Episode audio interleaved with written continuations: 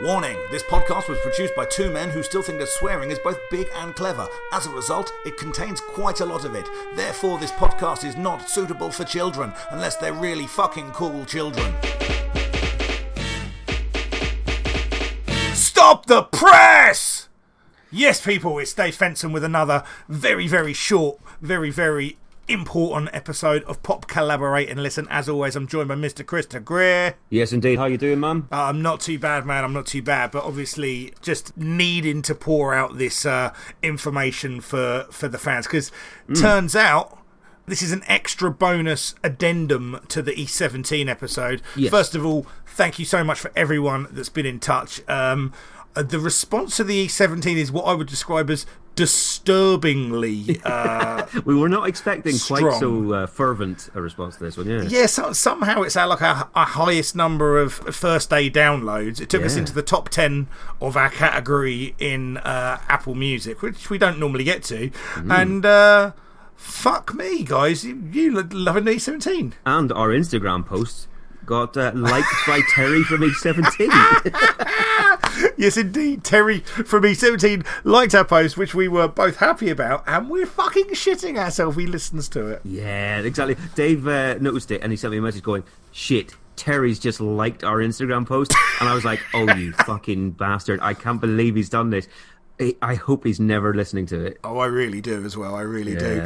Um, all right, but look, the reason that uh, we're doing this episode is we realised that our due diligence was lacking, I guess, on this one. I mean, Sure. and to be fair, it is quite hard to find this information. They've done a pretty good job of scrubbing it from history, but our very good friends at Number One Rerun got in contact with us. First of all, uh, to slate us for for the Yeast Seventeen line, we apologise. Sorry, ladies. yeah. yeah, you you can be you can be best seventeen. That's what you can be. Oh, lovely. Um, but yes, also pointing out to us um, something that our research didn't find was that the version of "It's All Right" that we reviewed, and obviously we're very enthusiastic about, that's not the original version that was on the uh, first release of the album. And if you remember on the episode that we did, we were both surprised for a couple of bits. A, that it was the ninth track on the album for being such a strong song. It was left until the Yeah. end.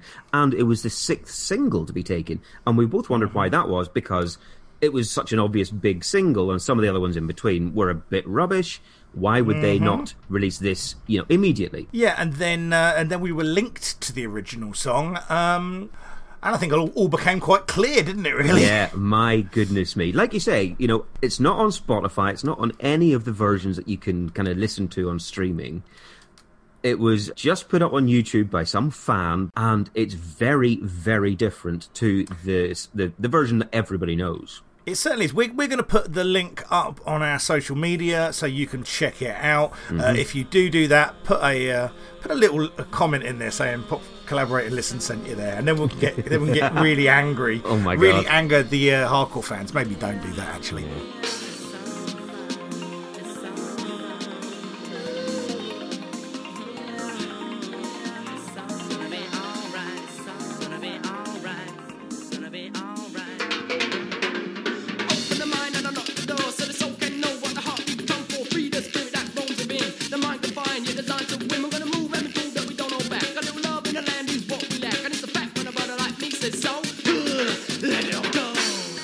I mean, it's an odd song, man, because everything that's good about the single version is missing from this version. Wouldn't you say, Krista? Absolutely. You know, it, whenever you hear the, the version that we all know, you got that big long piano intro, and then it crashes into the all right, all right. You know, that it's just big, bam, bam, bam, and it's dramatic, and it's got such a catchy hook to it.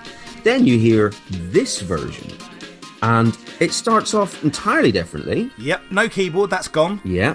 And it, it's got some almost kind of amen jungle drum break uh, at times. I, I, I tell you what, that drum break sounds like as well. Yeah, it's, if you've ever seen an episode of I'm a Celebrity, Get Me Out of Here, Mm-hmm. it's almost exactly the same sound as that fucking drum breakdown that they have. That, thing. I see. It's fucking nuts. It's it's the same tone. It's almost the same break. It's awful.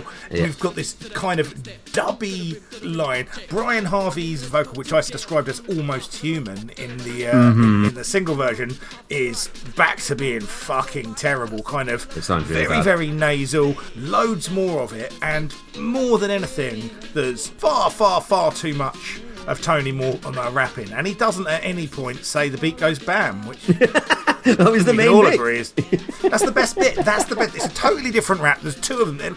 It's shit. It it's is awful. dog shit. Yeah. I mean, I completely understand why they reworked it. They came up with a much much better version of it. Yeah. Um, the other thing, of course, that makes sense now is that Music Week review that you found, Krista, where it talks about it being indeed, because blah, blah, blah. we both commented that the review that I'd found for It's Alright was so outlandishly wrong, we didn't understand what he was talking about. But if just, I'll, I'll, you know, I'll read it out again.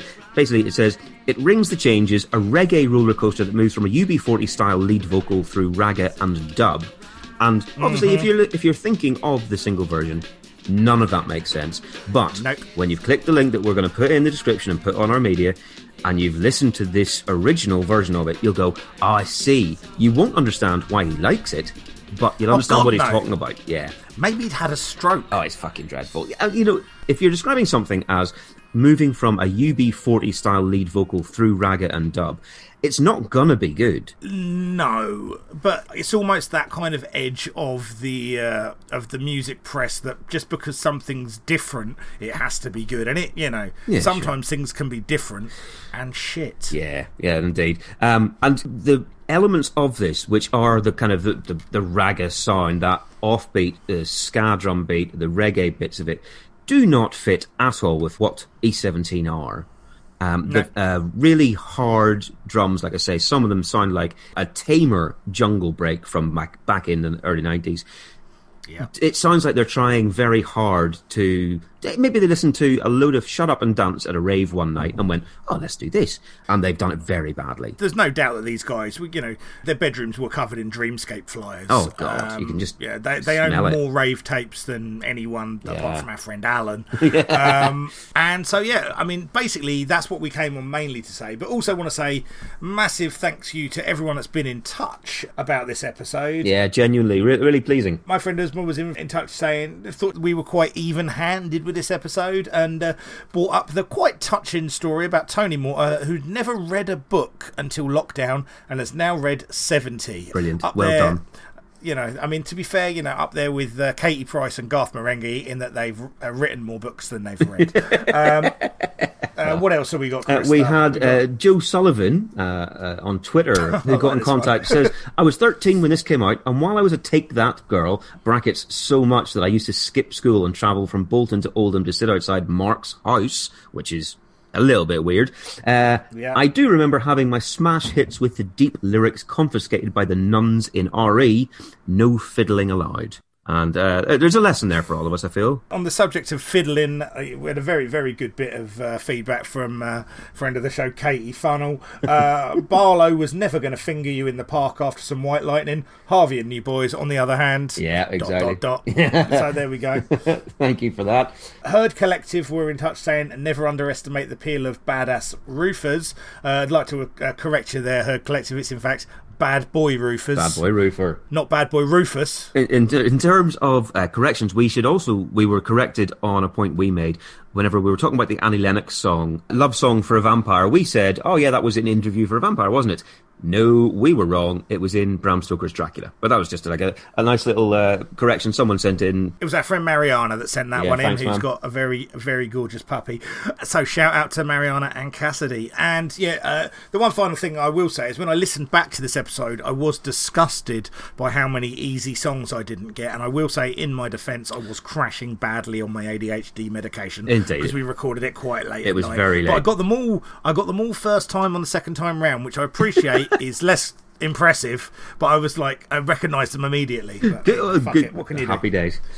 That, that, that's all we really wanted to say was to uh, point out to everyone that you need to listen to this version because it's insanely bad. And Mm-hmm. uh, it makes more sense now why, you know, some of the things that we read or were told about make a little bit more sense in context. Right, I'm off now, Krista, because it's Monday night and it's time for me to bubble the bath. I'm gonna bubble the bath. oh, I'm gonna bubble the bath. Gonna put the matey in the bath, the bubble the bath. Oh, bubble a bath. You you have fun with your, your bubbling the bath, my friend. That'll do for now, though. Uh, we will be back as normal next time with Lenny Kravitz. But until then, it's been a pleasure. See you later.